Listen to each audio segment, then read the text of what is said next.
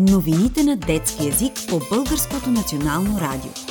Светът на големите е разказан за малките. Съвместен проект на Българското национално радио и платформата за насърчаване на детското четене Книговище.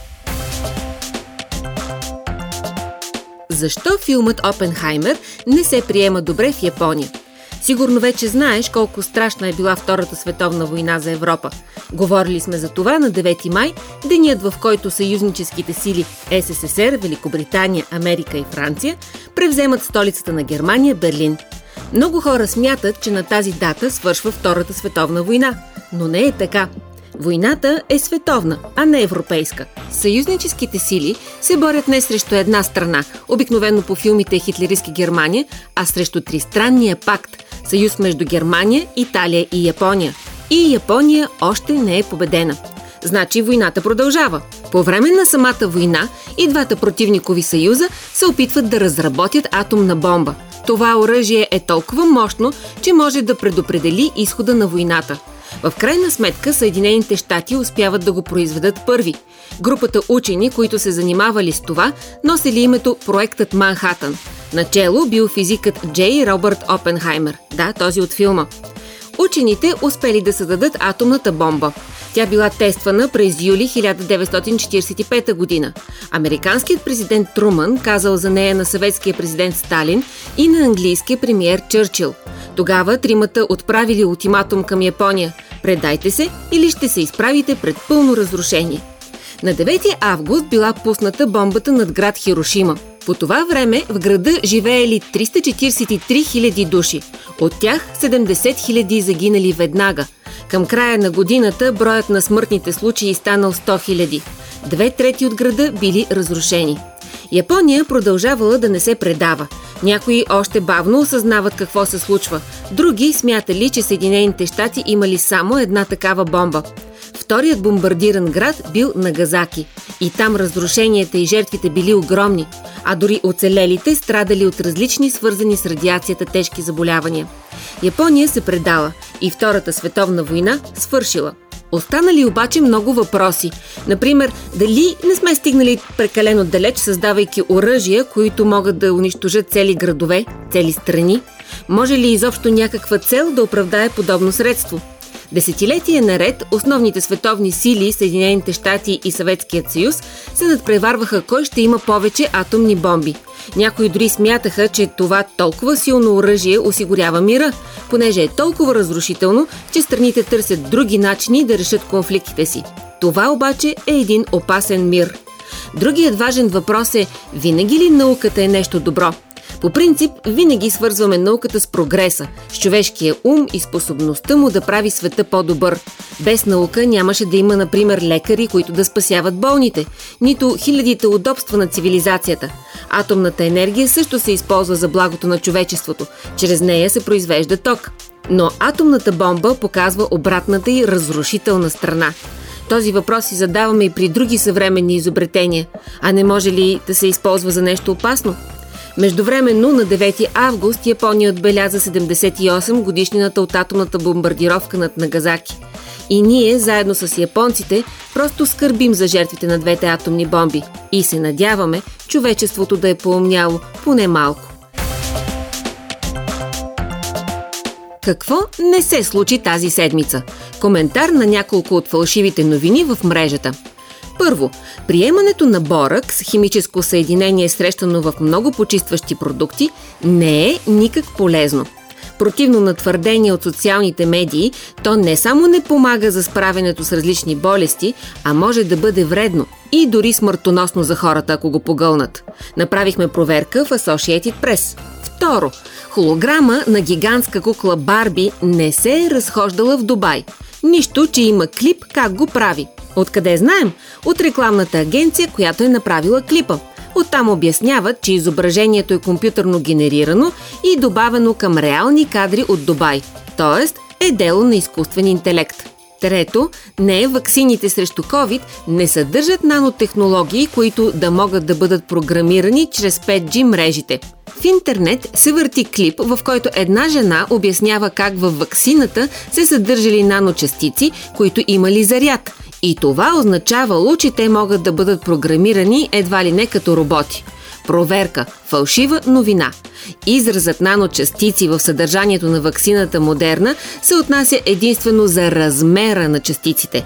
Става въпрос просто за вещества на микроскопично ниво. Освен това, микробиолозите казват, че зарядът на въпросните частици е обикновеният заряд, който съществува в природата. Атомите на повечето вещества имат естествен положителен или отрицателен заряд. Благодарение на него се свързват в молекули. С други думи, няма как веществата във ваксината да бъдат програмирани с 5G.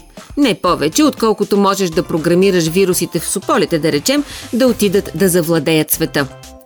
Четвърто. Не, нанороботи не са сложени в напитките на кинолюбители. Внимавайте хора, пише един потребител на Твитър. Аз работя в киното AMC и току-що ме уволниха, защото отказах да добавя тази течност в газираните напитки на клиентите. Поръчаха ни да ги слагаме в чашите на всички, които гледат звукът на свободата. Аз съм студент по микробиология, занесла ги в лаборатория и май виждам нещо като нанороботи вътре. Този пост се оказва просто шега.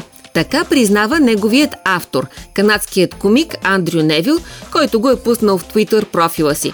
Да, определено е шега и още съм шокиран от милиардите откачени начини, по които реагираха хората, казва той. Често авторите на фалшиви новини дори не се стараят достатъчно да замаскират лъжата си. Смятат, че никой няма да си даде труда да провери. Ти обаче можеш да ги изненадаш. Чули си някаква сензация? Стоп! Първо се увери, че всичко е истина. Провери източника, свири с доверени медии. Чак тогава предавай нататък. Истинският Индиана Джонс откри град в джунглата – Истински археолог открива истински изгубен град в джунглата. Не е ли вълнуващо? Кой не обича истории за приключенци, за невероятни открития, направени с риск за живота на необикновени екзотични места? Още повече, когато откритията са с благородна цел, например развитие на науката. Нищо чудно, че филмите за археолога-авантюрист Индиана Джонс са толкова популярни. Но всъщност, има ли наистина такива археолози – Ами да. Например, словенският учен Иван Шпраиц току-що е открил изгубен град на майите в джунглите на Мексико. Да припомним, майите са едни от най-великите цивилизации на американския континент. Владели са голяма част от Централна Америка между 2 и 9 век. Имали са големи храмове във формата на пирамиди и са се занимавали много с астрономия, математика и писане. Изобретили са шоколада – а също и първата игра с топка, но за тях ще разкажем отделно. Така или иначе, през 9 век започнали внезапно да изоставят градовете си. Никой още не знае защо, включително Шпраец и неговите колеги учени.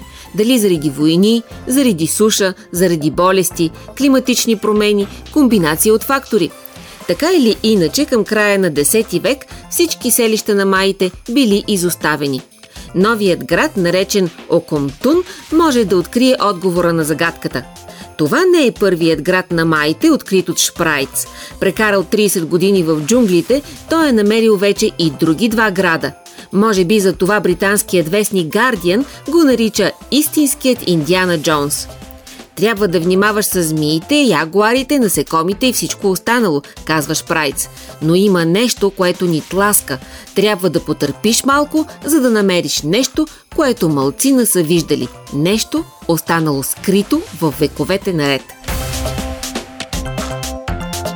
Дали столетното баняново дърво ще оцелее след пожарите на Мауи в Хаваите? От миналия вторник насам на хавайския остров Мауи бушуват пожари – те се разпростряха по цялата западна част на острова. Има повече от 100 загинали души. Спасителите продължават да издирват още хора. Поне 270 жилища са унищожени. Пожарите са опустошили крайбрежния град Лахейна, в който живеят около 12 000 души. Някога Лахейна е бил столица на Хавайското кралство. Тук идвали кралски особи, китоловци и мисионери, това са свещеници, които се опитват да покръстят местното население. Градът останал столица до 1845 година. Няколко десетилетия по-късно било посадено и баняновото дърво. Тогава подарък, докаран от далечна Индия. Повече от 100 години то било един от символите на града. Банянът е нещо различно от банана, който е на практика тревисто растение, макар и голямо като палма. Родината на баняна е Индия, а особеното при него е, че от клоните си може да спуска нови стволове, които да се вкоренят в земята. Най-големият банян в света е на 250 години и прилича на малка горичка – сега, когато много жители на Лахейна са изгубили домовете си, те гледат на дървото като на символ. Дали все още е живо, дали ще може да се възроди. Клоните са обгорени, но може би корените са още живи. Ботаниците казват, че от тях би могло да израсне наново. А може би, ако то успее, градът също ще се възроди след пожара. Дано да е така.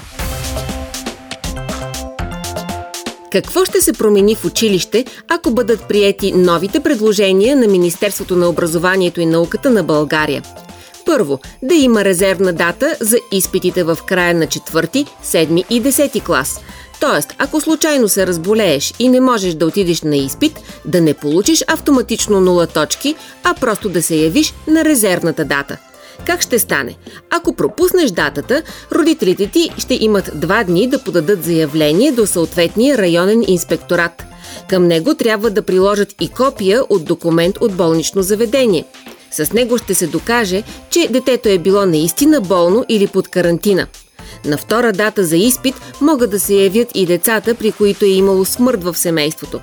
Сигурно ли е, за сега промените са предложени за обсъждане. Това значи, че ако някой не е съгласен това да се случи, трябва да възрази официално до 13 септември. После промяната ще се гласува и тогава вече ще е окончателна. Ако се приеме такава промяна, тя ще се случи още от следващата учебна година. А за учениците от 12 клас, преди няколко дни беше предложен закон, според който те ще имат право да държат втори път матура, дори ако не са били болни или възпрепятствани по друг начин. Това ще бъде просто шанс да си повишат оценката. За сега това е проекто закон. Това означава, че има планове да се приеме такъв закон, но първо той трябва да се обсъди в парламента, да се потърси как точно ще бъде формулиран и тогава да се гласува. Ако повечето депутати са за, 12-класниците ще могат да празнуват. Днес новините на детски язик за вас подготви Зорница Христова. Прочете Искърджа на Бецка. Още новини на детски язик можете да намерите на сайта Детското БНР, както и в сайта вижте.бг, част от платформата за насърчаване на детското четене книговище. Вие слушахте едно съвместно предаване на Българското национално радио и фундация Гутенберг 3.0.